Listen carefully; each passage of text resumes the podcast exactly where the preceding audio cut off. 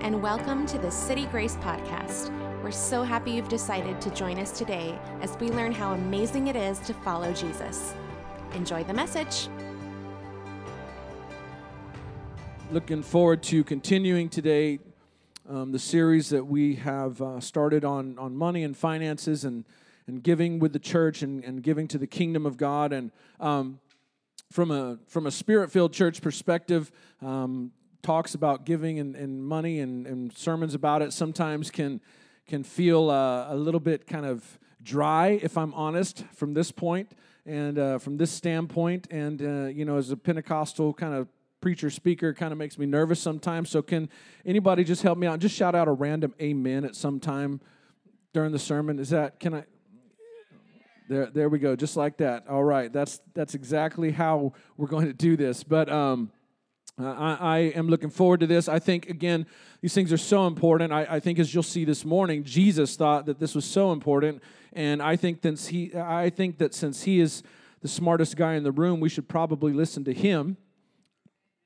Look at that. Random amens. I love it. And so, um, so yeah, and, and in a little bit, I'm actually going to challenge you to maybe just turn your whole budget completely upside down. So, any of y'all that, that make budgets, do budgets, live by a budget, I'm just going to challenge you to perhaps, maybe not for everybody, but I'm going to challenge you to perhaps turn your whole budget upside down. I'm not asking you for money today. We will not be taking offerings today. Um, some of us have heard the things I'm going to talk about um, today before. We've heard these things before, we've done them. Um, some of us have heard these things before and we're thinking, not again. Um, some of us have never heard these things before. Maybe when I talk about it today, you're not sure if you can. Um, but the thing is, you're smart. Oh, there we go. Some random amens. Weren't too convinced. You're the smart, smartest audience in the nation. I know it this morning. Yeah. All right. And uh, I, I know, well, at least I kind of believe, maybe I hope, I'm not really sure. You can figure this thing out uh, by the time that I'm done today. But I, think you just have to decide if it's worth um, figuring out or not. And, and uh, you know, also, you might know, you might have guessed from the way that I preach and teach up here as pastor, uh, I don't consider myself the boss of you. All right, I have been asked to kind of give this season of my life to leading you, but leading is certainly different than driving. And when you look at the, the pictures and the word pictures that are used, um, you know, in the Bible and the scripture to kind of describe me and my role, I'm supposed to be a shepherd and not a cowboy. And uh, shepherds kind of lead from the front. And so I'm not here to drive you into anything, to guilt you into anything. I just want to present the words of Jesus and let your faith and your belief in Him kind of direct you you know on your own. And, and my goal this morning is really to kind of influence you to do something that maybe you never have. Because i think i think that all of this talk about money and giving within the kingdom and within the context of, within the context of church and the jesus movement i don't even think it's really about money. It's not. It's not about money. And i think you're going to see that today. This is a faith thing now, yeah, it has a financial application, especially since we're talking about giving and offerings and those kinds of things. But this is a faith thing. Anybody ever noticed that on all of our paper money it says, "In God we trust"? But then as Christians, it seems like the one place where we don't really trust God very much is with our money. There, there we go. Random amen. That's what I was waiting on right there. So, again, like uh, this may be something that you've already heard and done. This might be brand new, but this is a principle that's been proven by, by so many Christians, by most of the longtime Christians here.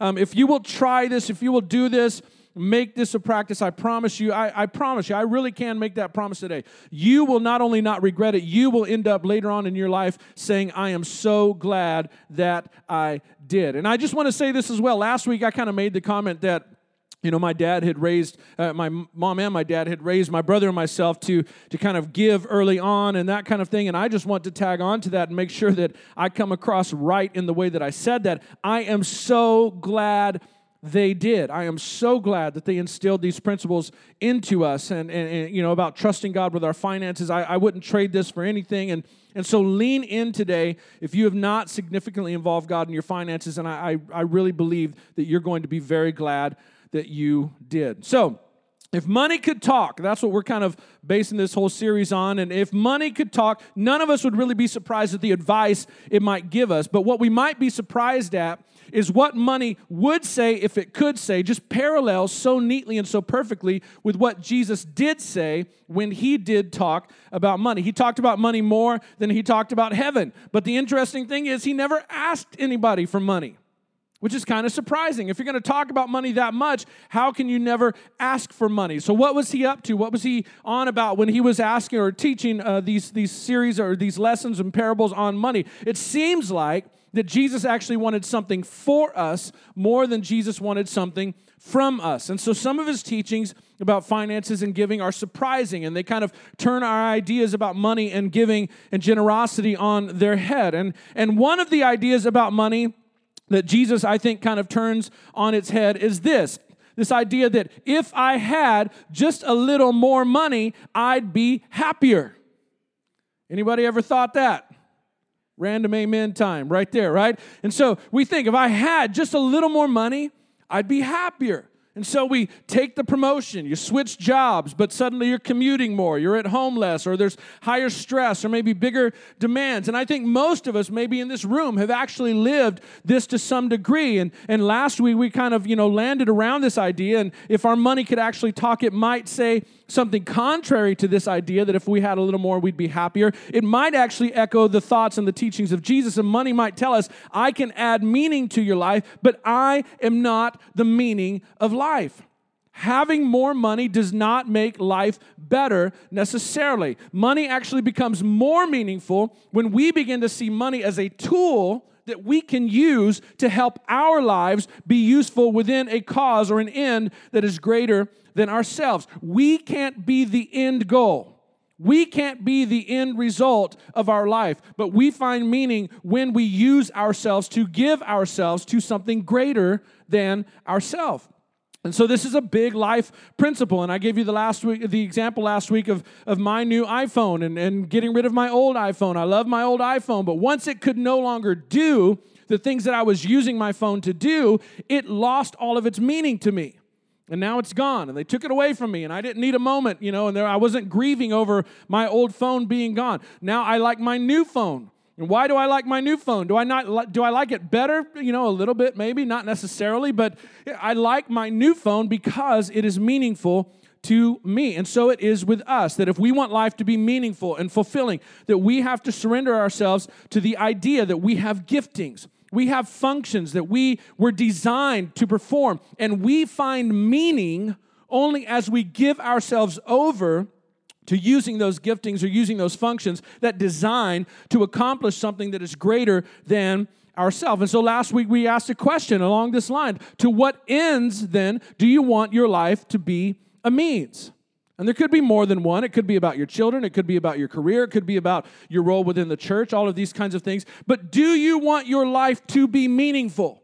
And if your answer is yes, then you have to learn to give your life to serving a means or an end rather that is outside of yourself. You have to surrender yourself, your talents, your time, your treasure to being a means to a greater end than yourself. And so as we begin to answer this question, we find that our money kind of starts to follow our giving of self our money will start to follow us as we begin to give ourself over to a cause or an end that is greater than ourselves. And that's when money becomes what Jesus told us it was that money is actually a tool.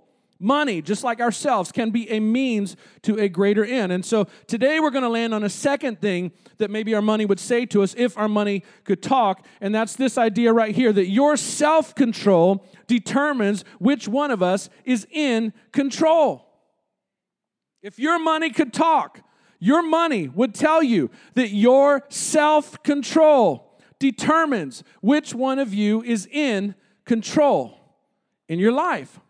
Which means, this isn't necessarily obvious at the front end, but it means that it's not about how much money you have, it's about what you do with the money that you have. And your self control is actually driving the car, if, or rather, you determine which one of you, you or your money, is actually driving the car of your life. And it's all determined by your self control. Now, we don't like that idea of self control, do we? Can somebody groan one time really loud? Just, yeah, don't growl, groan. We need a groan. But, you know, you're thinking, well, it's bad enough that Jared was going to talk about money. But now I show up and Jared's talking about one of my other least favorite subjects, which is self control. And self control plays a huge part in our finances, especially as it relates to the kingdom of God. And it explains so much that the financial pressure that many of us feel, and not all, right? I, I, get it. And some of us, we, we don't feel financial pressure for all the same reasons. And probably I'm not talking to you this morning. I'm probably talking to the person two rows in front of you, right? But the financial pressure that many of us feel has less to do with how much we make and it has more to do with what we do with the money that we do make. And we hinted at this, at, at, you know, before we started our series, that if we sat down with over five billion people in the world today who are living just so much in poverty, and we shared with them how much we make per hour, if we shared with them the size of our paychecks, even though we think they're small, if we did this with over five billion uh, people, shared what pressures we feel based on how much money we make, they would think we are crazy. In their eyes, we are unimaginably wealthy. But because we don't live with margin in our budgets, because we live with all of our money fully extended all the way out to the end, and then with credit even beyond what we bring in, because we don't have margin, somebody say margin, we feel financial pressure that over 5 billion people in the world have never felt and would think we are crazy to feel. Think about that, right? And so we might think, if I only had a little more money, but our money would tell us if you only had a little more self control. This is an appropriate time for another groan. Yeah. So it turns out that our money would also say to us, I am a much better servant than I am a master because I will always go where you send me. So, this is kind of where faith and, and finances kind of start to intersect. This is where this kind of comes into play. And, and Paul, who was an incredible story, the apostle paul who started so many churches in the first century shows up on the on the, the, the, pages of history as a christian hater. And then after a miraculous conversion he actually becomes a christian maybe the greatest christian of his time. And and he writes all these letters. As he starts all these churches. He writes letters back to them. So he'd start a church and then move on and then write letters back to these churches in the first century. And, and in these letters, he's kind of echoing the ideas of Jesus. Excuse me. He's kind of expounding um, on the teachings of Jesus, maybe fleshing out a little more detail. And, and there's an idea here, and I'm kind of going to dive off the money thing just for a second and, and talk about something that Paul talked about. Because in his letter to a church in the city of Galatia, he actually starts talking about being under control of a different force altogether. In Galatians chapter 5 verse 16 he says, "So I say to all the Christians who are reading his letters, walk by the Spirit." And if you were here for maybe our last series on the promise, maybe you kind of understand what I'm talking about. If you've been in church or following Jesus for any length of time, you know what I'm talking about. That Jesus had promised that to his church, to his followers, he would send the Holy Spirit, which would be God living in us, God speaking within us, God within us directing us and guiding us, and us having this relationship where we have the privilege of constantly getting to check in with God. And Paul just kind of assumes this. He just kind of expects this from believers and followers of Jesus as normal. If you're a Jesus follower, you're going to receive the Holy Spirit living inside of you. And since you have God in your bod, walk by Him, walk with Him. Listen to him, lean on him, trust in what he has to say. And he says, But I say, so I say, walk by the Spirit, and you will not gratify the desires of your flesh. And he's talking about those broken appetites on the inside of us, right? And, and since I'm talking about appetites, here's the food that Paul said the Spirit would actually produce within us. Here's the fruit of the Spirit. He said, But the fruit of the Spirit the things inside of you that if you will walk by the Spirit and lean on that Spirit, these are the things that will actually produce inside of you. And here's the thing about this we always want these things in other people, but we don't necessarily always want these things in ourselves. The fruit of the Spirit is something you wish your boss had more of, right? The fruit of the Spirit is something you wish your sister in law had more of. At times you wish your kids had more of it, or your spouse, or your girlfriend, or your boyfriend. Paul says, Your heavenly Father living with you and living in you, He'd like you to have more of these qualities as well. So when you walk by the Spirit, it's going to produce the fruit of the Spirit inside of you. And the fruit of the Spirit is this love and joy and peace and forbearance and kindness and goodness and faithfulness and gentleness. And there's that word self control. Self control. Self control is kind of like over all of these things. It's kind of like the overcoat over the rest of the ensemble there. It's, it's holding everything together because all of the things that are on this list just naturally run against our natural appetites, right? And it shouldn't surprise us that God in us. It shouldn't surprise us that God for us, who wants us to know Him and love Him as a Heavenly Father, it shouldn't surprise us that He wants to guide us to live under the control of ourselves. Why? Because he's trying to be a killjoy or ruin our fun? No, because he knows what we do, that life is miserable when you serve your appetites. This is so true in life, right? And we all kind of experience this to some degree, you know, throughout the day. Some of you are thinking about your appetite right now, right? You're kind of wondering when I'm going to be quiet so you can go home and eat lunch. But some of us have followed more harmful appetites. We've experienced this in our life, right? We fed an appetite and then it came back, didn't it? Sometimes it comes back even stronger. Sometimes it comes back even hungrier. And the next thing we know, we're doing everything we can to serve that appetite. And when you look back over time at what the appetite has done, you realize that the appetite has been controlling you all along. The appetite actually had control of your self but you did not have self control. And so your heavenly Father is saying, by His Spirit, if you will lean on my Spirit inside of you, I will always lead you to live a life of self control, not appetite control. And here's the thing about Christians we're supposed to have already said, I have control of myself. And so I freely surrender the control of myself to God living inside of me. It is not something that God takes from me, it is something that God asks from me, and I willingly and freely give it to someone who loves me like nobody else can love me. And so, this is the principle going on inside of us. In fact, at the end of the parable that we looked at last week, Jesus kind of makes this statement that we're going to see in a second, and it's familiar to most of us. And it's not just familiar, it's, it's brilliant.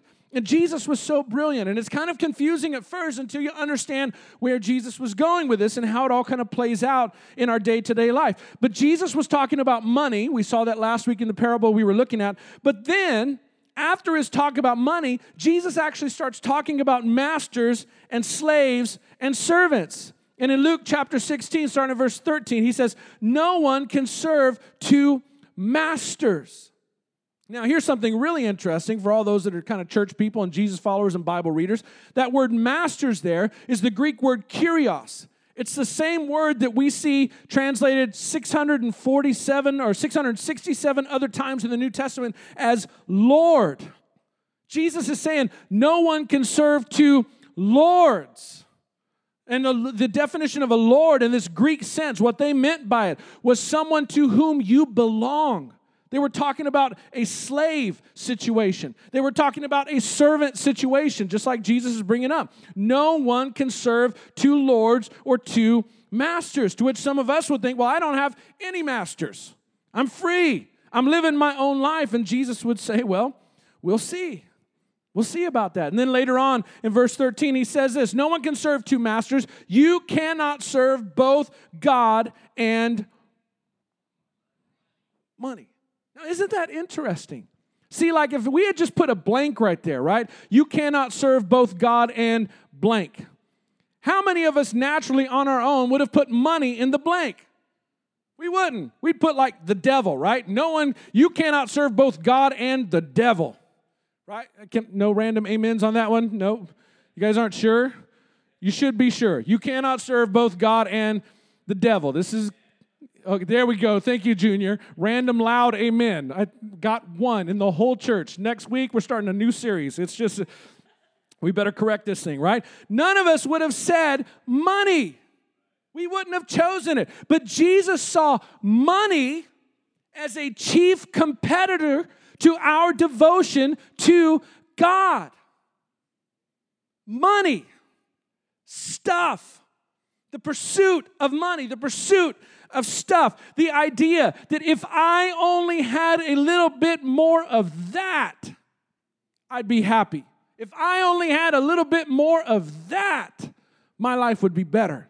I'd be fuller, richer, satisfied, right? And so he might ask us a question along these lines Do you have money or does money have you? Which is a great question. But it's a question to which we might answer I don't have enough money for it to have me. Yeah, I thought I'd get more random amens on that one, right? I wish I had a greedy rich person problem. Can I hear an amen?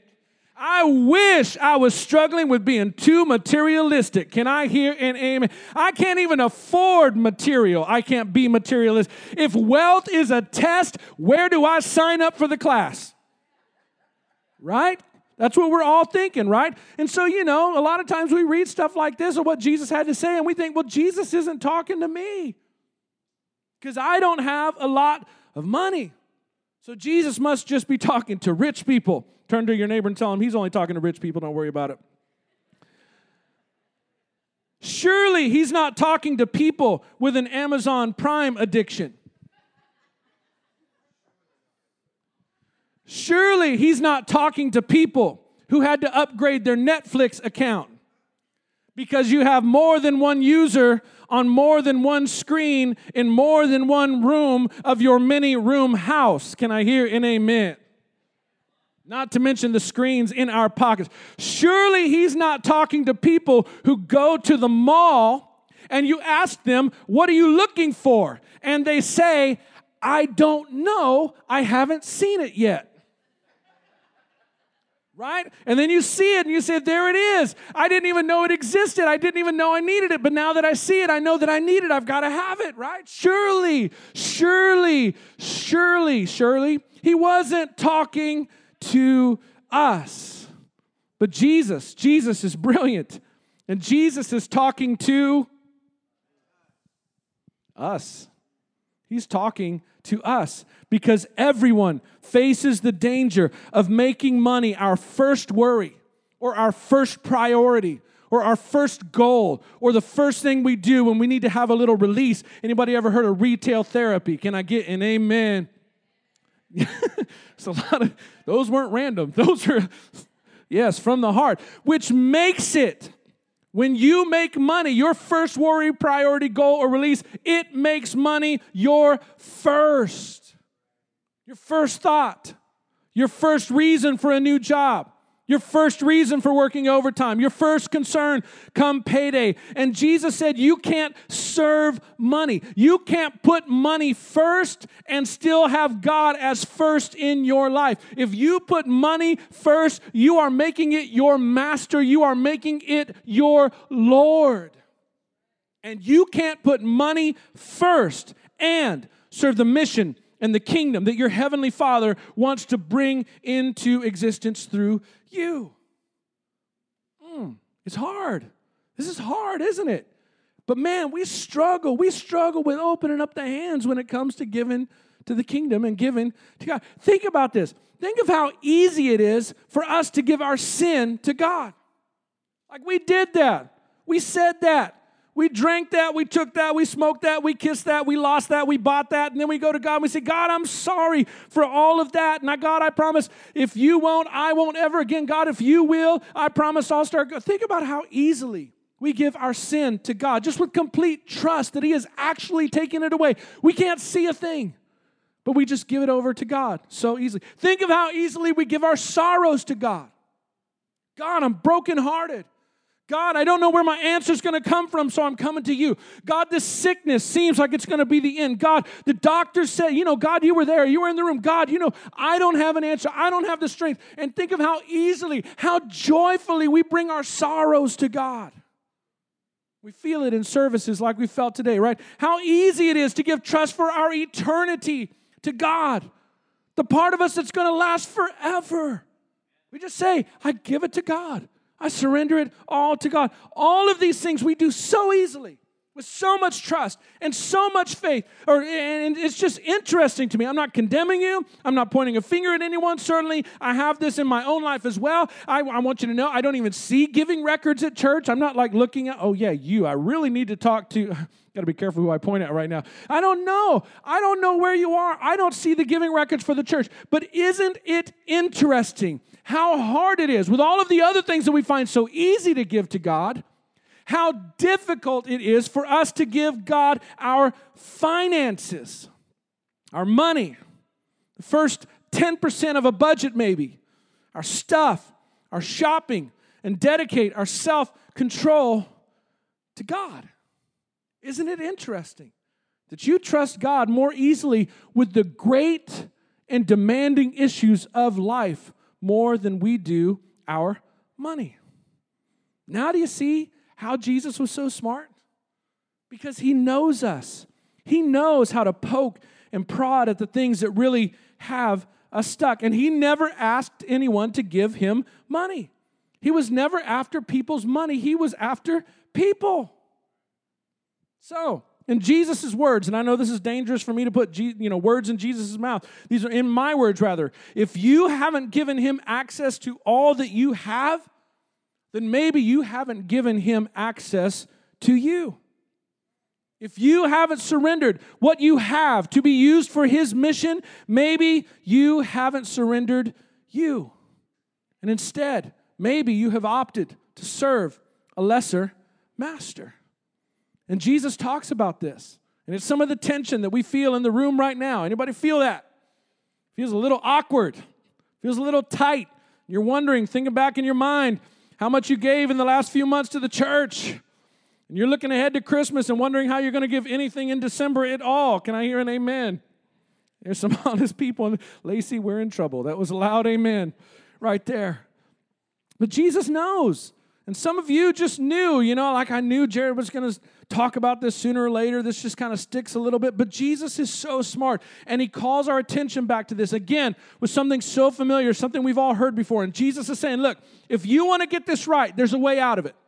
If you want to move forward in a different direction than you've been moving in, there's a different direction. If you really want me to be your Lord, if you really want my blessing, if you really want my meaning and my purpose over your life and my help, if your appetites are winning, if your appetites maybe are in control of yourself and you need to get back toward that self control idea, here is the way forward. Here is the practice. And we all know this, we've heard this. Jesus starts off, but seek first, which means that with Jesus and in Jesus' eyes, it's a priority thing. He's not talking about amounts. He's not saying you have to give up everything, is he? But he is talking about priority and order. He's not saying you have to give away all your money. You don't have to say, I'll never use money again as long as I follow Jesus. No, that's not what he's saying, right? He's not saying you can never work overtime or never borrow for any reason or, or you know, never have guilt about buying something nice or, I mean, or rather, you can never buy something nice because of the guilt. Everyone say, it's about what comes first. One more time. It's about what comes first. If worry comes first every payday, then maybe we're out of line. If upgrades come first every payday, maybe we're out of line. If pursuing more comes first, right? Because we're just really discouraged by how few zeros there are after the other numbers, right? If concern over not having enough comes first, all of those things are in the wrong order according to Jesus. All of those things are in the wrong place. And the way to be free from the pool of these concerns is to put something else first. It's not that you have to never upgrade or never try and get a better paying job or not even that you don't have to budget, you know, enough so that you're living within sense and within reason, God given reason, but just put something else before the other things. Put one pursuit, put one goal, put one aim, put one purpose before all of the other goals and aims and purposes. And he goes on, but seek first his kingdom, talking about the Father. Seek first his kingdom, right? The others first kind of kingdom. I'm going to talk about that in a second. He said, and his righteousness. What is God's righteousness? Well, it's everything that Jesus showed us. Jesus didn't like withdraw into the desert, you know, all his career and just kind of isolate himself from everybody else. It wasn't about fancy prayers and long winded discussions about theology. It's what we see in Jesus when Jesus was in motion. That is God's righteousness that he is looking for. It's the way Jesus treated people, it's the way Jesus loved people. It's the way Jesus talked to people and gave to people and helped people and listened to people. And Jesus is saying, I want you, if I'm going to be your Lord, you can't serve two Lords. And so, if I'm going to be your Lord, I want you to make my work your first priority.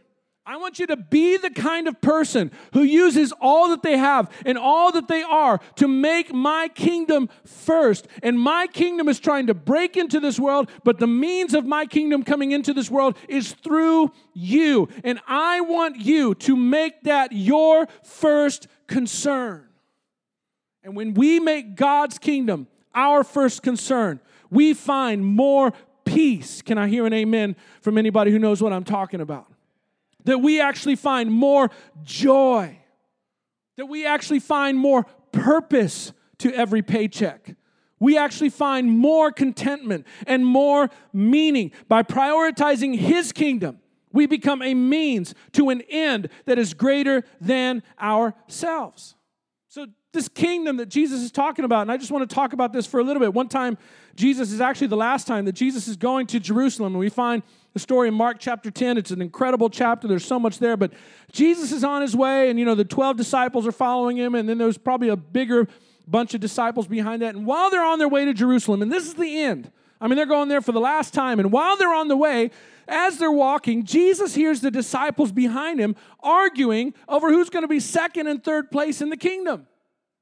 And he's like, These guys, it's the last time that we're going to make this trip. And he calls them all around. He's like, Huddle up. We got to talk about this. And he's like, Look, you guys know how the kingdoms of this world work, and nobody likes it.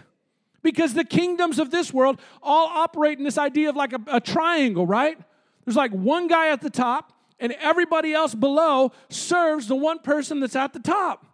And the person that's at the top uses all they have and all that's under their control to get more and to be in control of more.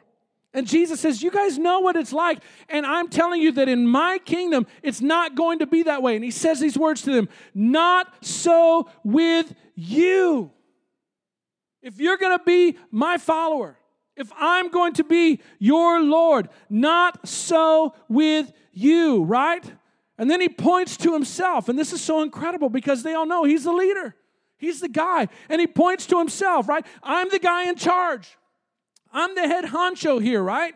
I'm the one that started this thing. I am El Jefe. I am numero uno. This is me. But even me, even the Son of Man, did not come to be served, but to serve and to give his life.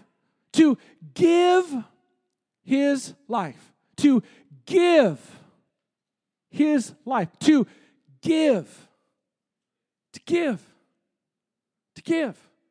I'm the guy that's supposed to be at the top of the pyramid, but I didn't come to get, I came to give. And he took the whole power pyramid that we're so used to seeing in worldly and earthly kingdoms and earthly power structures and earthly hierarchies, and he turned the whole thing upside down. And he tells them, if you want to be great in my kingdom, if you want to be the greatest in my kingdom, then you have to be the servant of everyone. You have to be the slave of all. And that's what it's going to be like in my kingdom. Well, guess what they did? They backed off trying to get to the number two and number three spot. Yeah, they, they wisened up a little bit. So then they go on into the city, right? And they're going to celebrate the last Passover meal together, the last Passover festival. And they go into the room and they, they kind of have the, you know, they, they get everything set out and they, they walk in and they're kind of, you know, sitting, you know, finding their, their places at the table and, and, and they look around like, where's Jesus? And, and then they see Jesus is kind of like in the back of the room, maybe off to the side. And, and he's actually changing into what they would know as a servant's uniform. And they've just had this discussion on the way, and they're thinking, oh no, we forgot to hire servants for the meal. We forgot to get someone who's going to wash all of our feet because back then, you know, there was no like Nikes and socks and that kind of stuff, no paved roads, and they've been walking around in sandals in the heat of the desert, and I'm sure their feet probably looked pretty gross and probably stunk. Can I hear an amen? That's right, feet stink, and I'm sure their feet stunk. And we didn't get anybody to wash our feet. Now Jesus, El Jefe, the head honcho, is putting on the servant's uniform. And oh no, he's got a bottle of a bowl of water and he's coming over and he starts to wash all of their feet. Jesus, the greatest of all, takes the position that makes him the lowest of all and begins washing their feet. And if you think about it, it probably took a long time to wash 24 dirty feet. It was awkward. It was silent. It was crickets in there, right? And he gets up when he's done and probably has to wash his hands, you know, and then goes back and he takes off the servant's uniform, puts back on his, his rabbi robe. And I, I think he talks to them, and I think he's talking to us when he talks to them. And John tells us about it. John was there and he says, You call me teacher and Lord, and rightly so, for that is what I am. There's our word again, right? Lord. You say you belong to me? That's the way it's supposed to be, rightly so. But now that I, your Lord and teacher, have washed your feet, you also should wash one another's feet. So, what we're going to do right now is pause service. We're going to have some people come in with some water, and I want you to look around and pick the person's feet you're going to wash. Go ahead.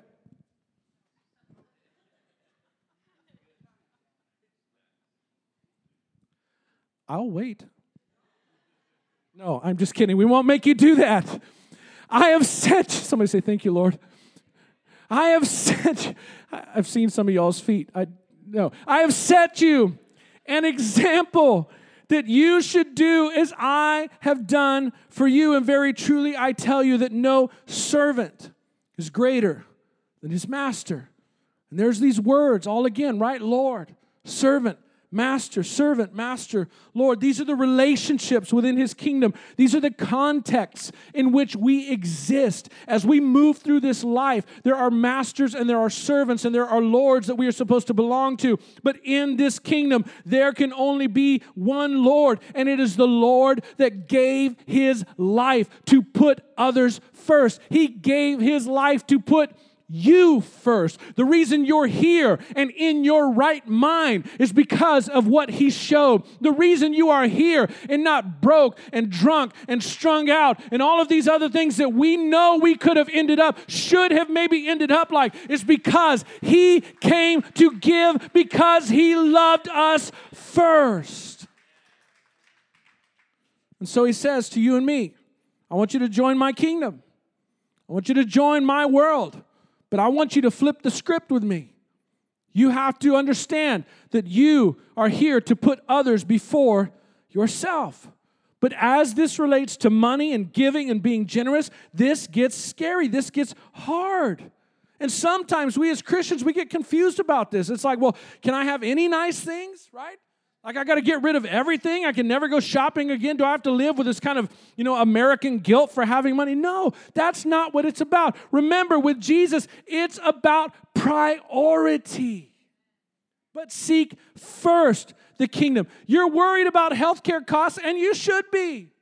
You're worried about having a reliable car, and in this culture, in this world, in this society that we live in, you should be worried about that.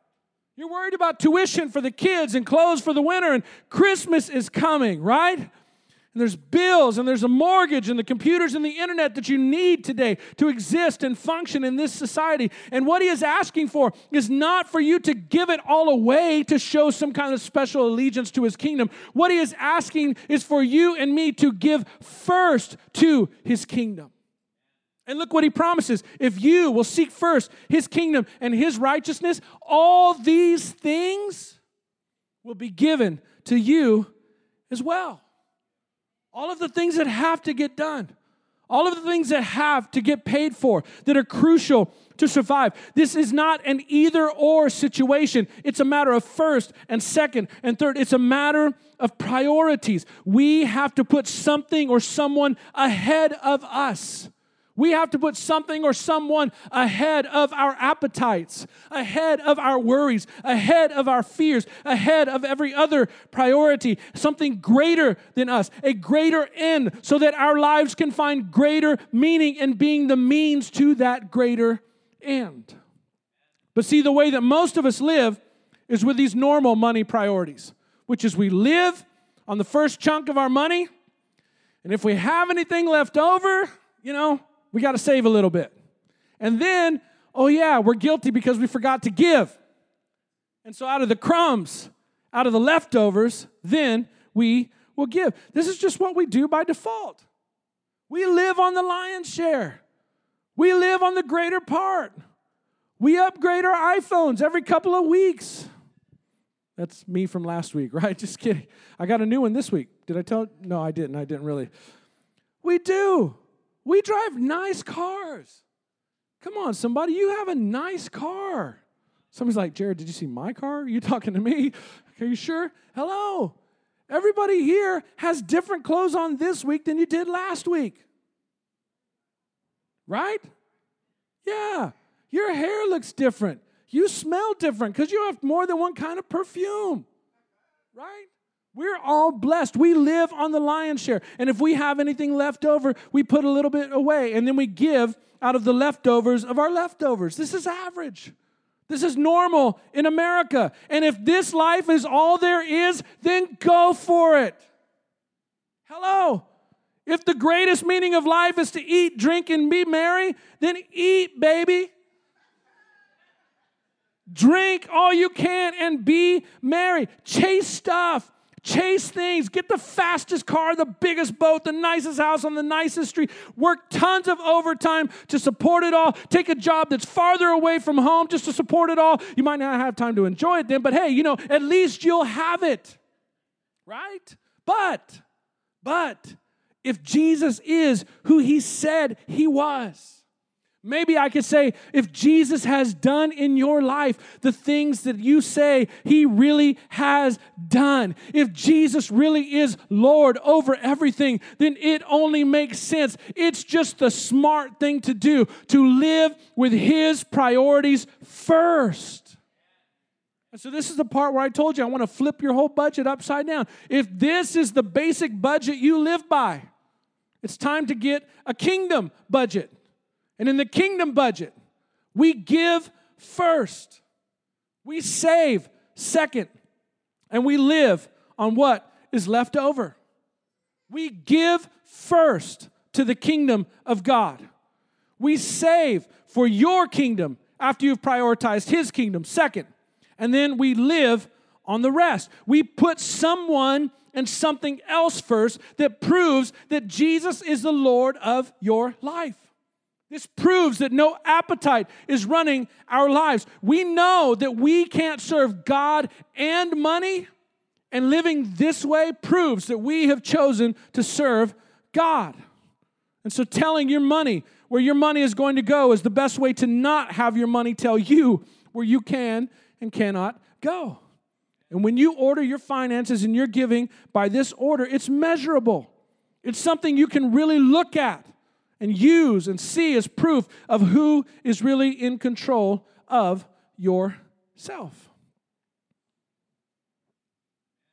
Amen. There we go. Okay. So, this is a thing that affects every other thing. This is an attitude, it's a behavior that is going to cascade faith into the other areas of your life. And I'm telling you, ultimately, if you will adopt this, if you'll take on this priority list that God has given to us, ultimately you will end up with greater trust in your God. You are going to have greater confidence that God is going to keep his promises because God is going to keep his promises. You will have greater confidence that he will do what he has said that he would do. You're going to have greater confidences, confidence that the words of Jesus are more than just words. They are spirit and they are life. They're life. They're life.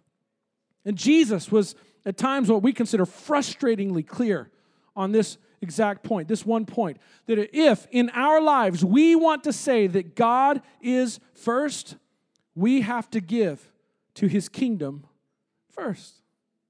If in our lives, if in your life, you want to say that God is truly first, then according to Jesus, it's not me. Don't throw tomatoes at me.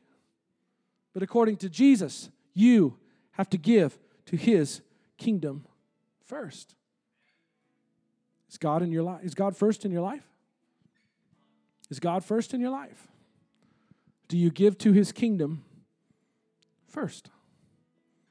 Ouch. It's uncomfortable, right? This is inconvenient. This is awkward. And Jared's usually so funny. This is why I told you to hold off on bringing guests for a few weeks. Hello. This is not exclusion. This is not asceticism. This is not never buy nice things again.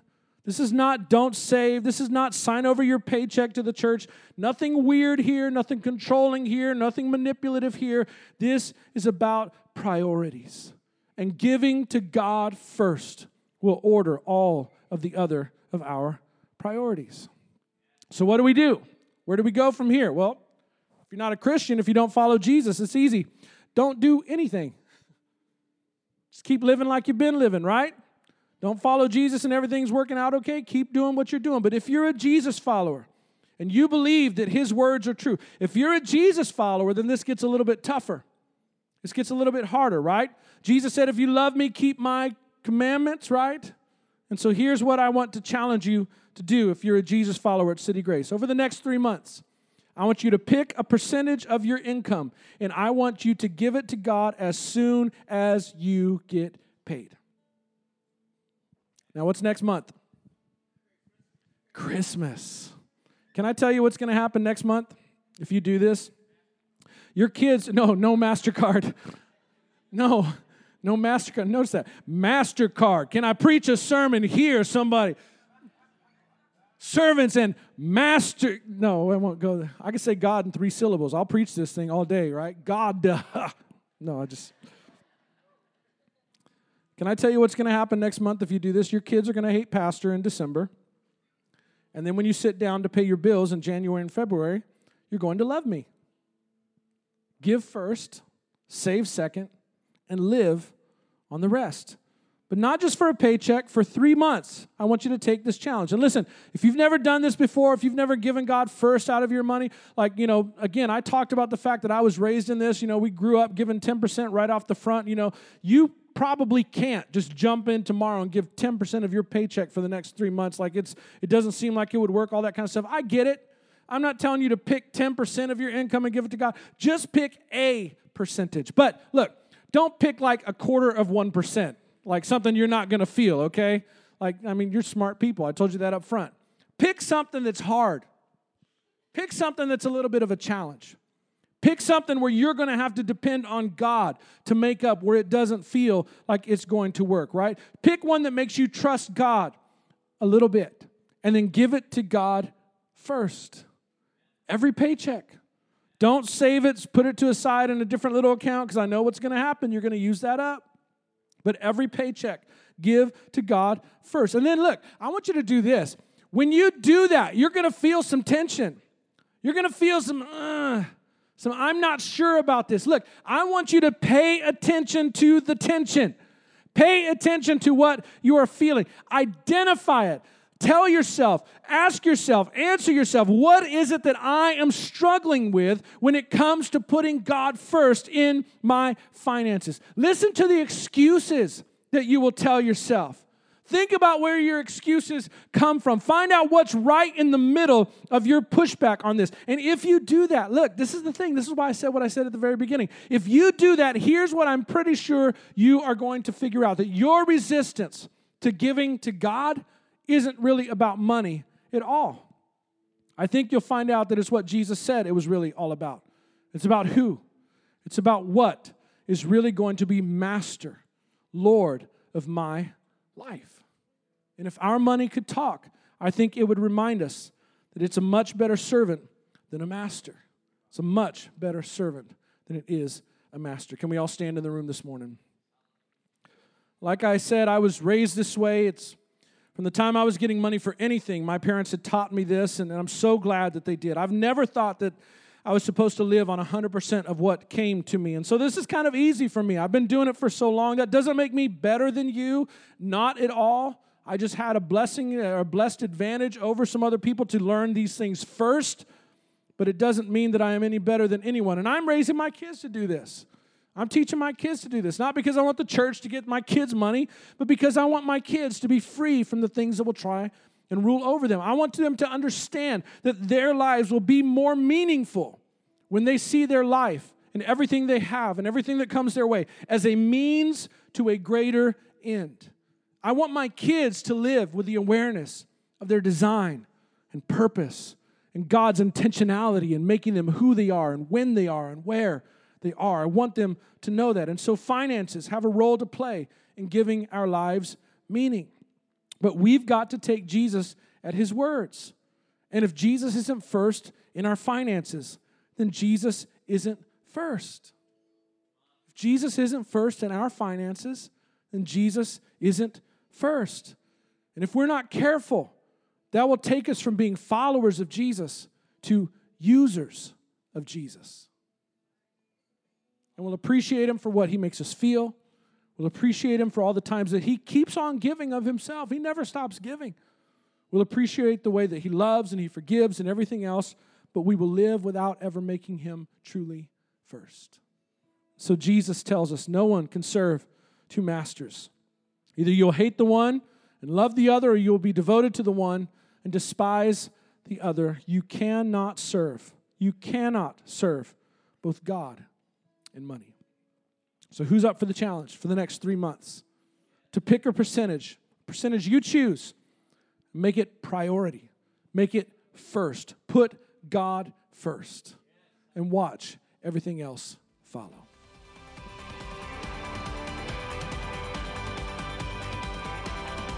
For more information about City Grace, you can find us online at citygrace.church. We'll see you next week.